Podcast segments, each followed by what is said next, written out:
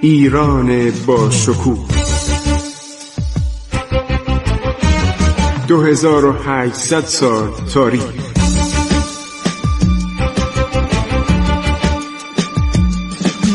عبور از تاریخ.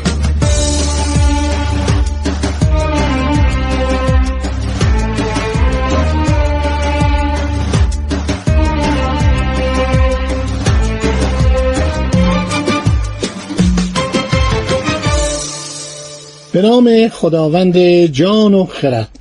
من خسرو معتزد هستم. با شما در برنامه عبور از تاریخ صحبت می کنم دوستان رسیده این به یکی از بزنگاه ها و سرفصل های بزرگ و پرحادثه تاریخ ایران.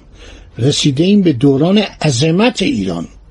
گفتم که ایران هم دوران عظمت و هم دوران فرود داشته دوران تباهی داشته دوران سقوط داشته دوران شکست داشته. حالا رسیدیم به دورانی که ما سقوط رو تبدیل به عظمت و پیروزی و فراز می‌کنیم بالا میریم پیشروی می‌کنیم و دشمنان رو از کشور خودمون از کشور مقدس خودمون میرانیم.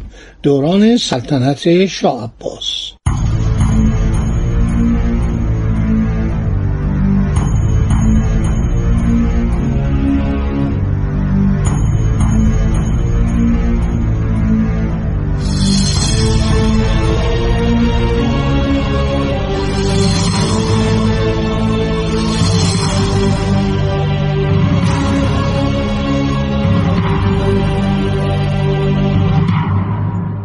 براتون گفتم که شاه محمد خدابنده پدر شاه عباس بر اثر بیماری آبله.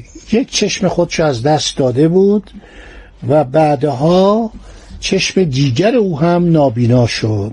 و براتون گفتم که در دوران سلطنت شاه محمد خدابنده صفوی همسرش خیرالنسا خانوم که مادر حمزه میرزا و مادر عباس میرزا بود این خانوم بسیار زن اقتدار طلبی بود و عده زیادی از غزلباش ها قدرت او رو و خودکامگی او رو نمیپسندیدند. براتون گفتم که غزلباش ها توایفی بودند اینها نه طایفه بودند و اینها در به سلطنت رساندن شاه اسماعیل کمک های شایانی کرده بودند. بسیاری از اینها از آسیای غربی اومده بودند از سرزمین آناتولی بودند و بسیاری از اینها ترک و ترکمان بودند.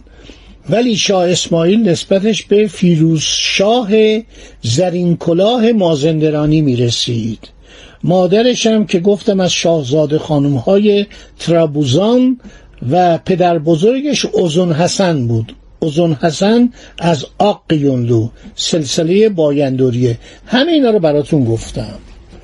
و اشاره کردم که بعد از شاه اسماعیل شاه تماس بر تخت سلطنت نشست 54 سال سلطنت کرد و پس از او جریان سلطنت چند بار دست به دست شد. یعنی ابتدا شاه حیدر شاه صفوی به سلطنت رسید. پریخان خانوم دختر جاه طلب و فتنگر شاه تحماز بسیار دختر سیاسی بود قدرت طلب بود و سائس بود. می‌خواست در تمام امور دخالت کنه. یک توطعی چید و شاه هیدر سلطان هیدر به قتل رسید و بالاخره شاه اسماعیل دوم بر تخت سلطنت نشست. شاه اسماعیل دوم ارادت زیادی به دولت عثمانی داشت و شایعاتی درباره او بر سر زبانها بود و معتاد بود به مواد مخدر. بعد در مملکت داری و رسیدگی به امور سلطنت شاه اسماعیل دوم بسیار بیعلاقه بود. نوایی سرحدی را بی حکران و سرپرست میگذاشت. تمام حکام آورده بود توی قزوین نگهداری می‌کرد. در سیاست بسیار سنگدل و بیاتفه و سخت کش بود. در سراسر ایران کسی یارای مخالفت و سرکشی و ستمکاری نداشت و بسیار عرض شود که آدم خطرناکی بود. در روز یک شنبه 13 رمضان 985 24 نوامبر 1577 میلادی او مسموم شد. 43 سالم داشت. موقعی که عرض شود که داشت میمرد. بعد از اون همونطور که براتون گفتم شاه محمد ملقب به شاه محمد خدابنده که این مدتی حاکم هرات بود. بعد فرستادنش مدتی حاکم شیراز شده بود. همسری هم داشت به نام خیرالنسا خانم مازندرانی که تمام فامیلاش رو بعدا آورد بر سر کار و در قزوین صحبت از این بود که این شهر در حقیقت متعلق به خاندان خانم خیرالنسا خانم که بازم عرض کردم براتون اینا رو برای کسانی که این برنامه رو نشیدن می‌خوام بگویم که حافظشون به کار بیفته و بدانند چه اتفاقاتی گذشته. ایشون کشته شد به وسیله عمرای قزلباش که ریختن در مقابل چشم شوهرش. حتی میگن پناه برد به اتاق شوهرش. شاه محمد خدابنده ریختن و کشتنش. به ضربات عرض شود که خنجر و چاقو و گرز تیکه تیکش کردن. حتی مادرش هم کشتن. تعدادی از زنان هم کشتن. در کجا؟ در شهر قزوین. اون موقع پایتخت ایران قزوین بود به خاطر اینکه تبریز همیشه در معرض خطر عثمانیا بود. چند بارم سلاطین عثمانی گرفته بودند این بود که شاه تماس پایتخت رو از تبریز منتقل کرده بود به قزوین. این باعث یک عرض شود تحولی هم در قصبه تهران شد. قصبه تهران یعنی کجا؟ یعنی همین جایی که ما الان هستیم تهران که قبلا از توابع ری بوده ولی از زمانی که قزوین پایتخت شد به خاطر وجود حضرت عبدالعظیم حسنی از اولاد حضرت امام حسن علیه السلام شاه تماس در صدد ساختن تهران برآمد. یکی از شانسای قصبه تهران این بود که شاه تماس گهگاهی می اومد می‌رفت حضرت عبدالعظیم در شهر ری زیارت می‌کرد اون موقع مقدسه رو و در مراجعت میومد در تهران استراحت می‌کرد.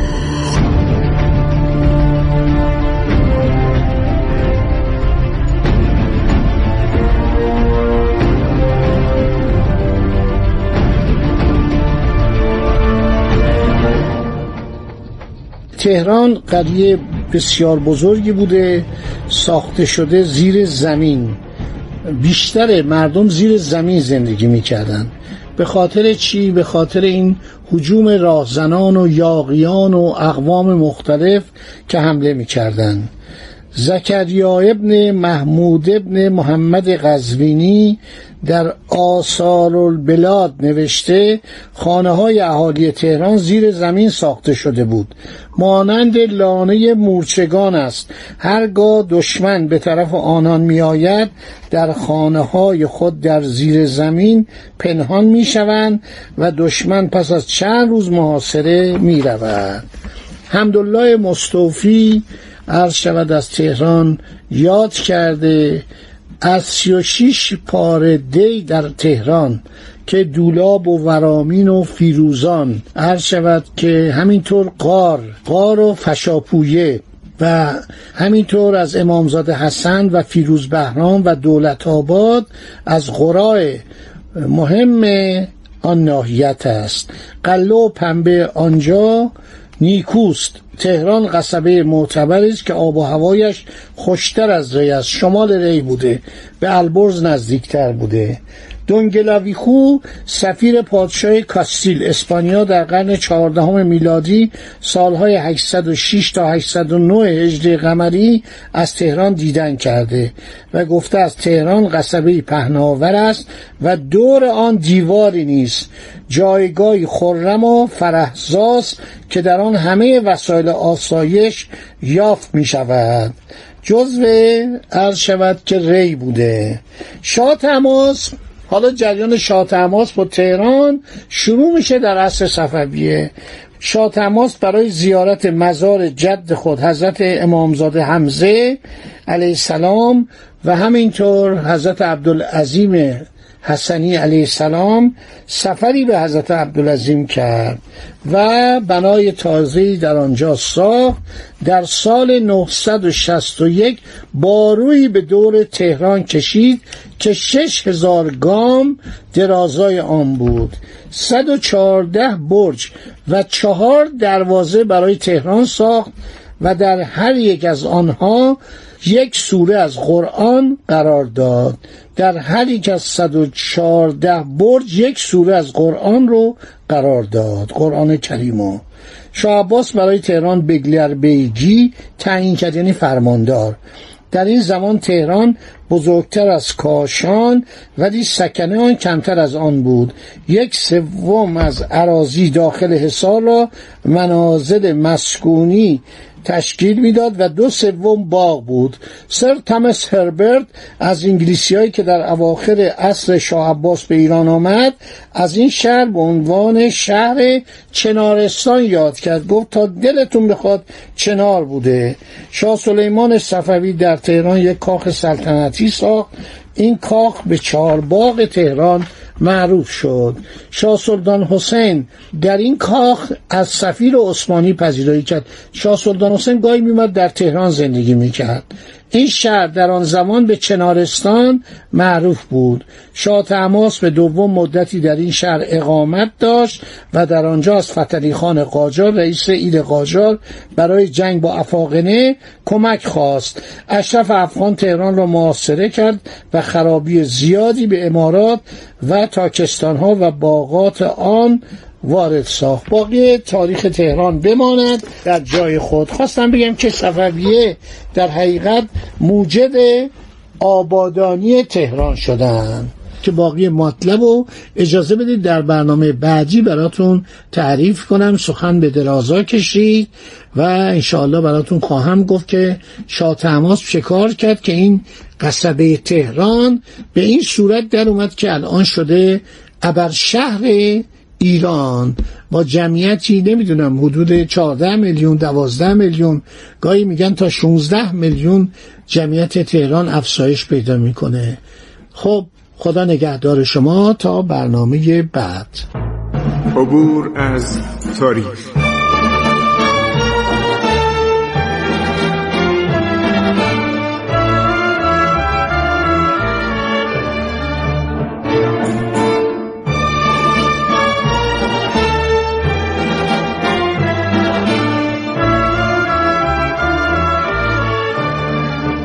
ایران با شکوه.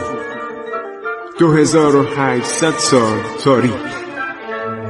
سرگذشت ایران ما به روایت خسرو معتزد.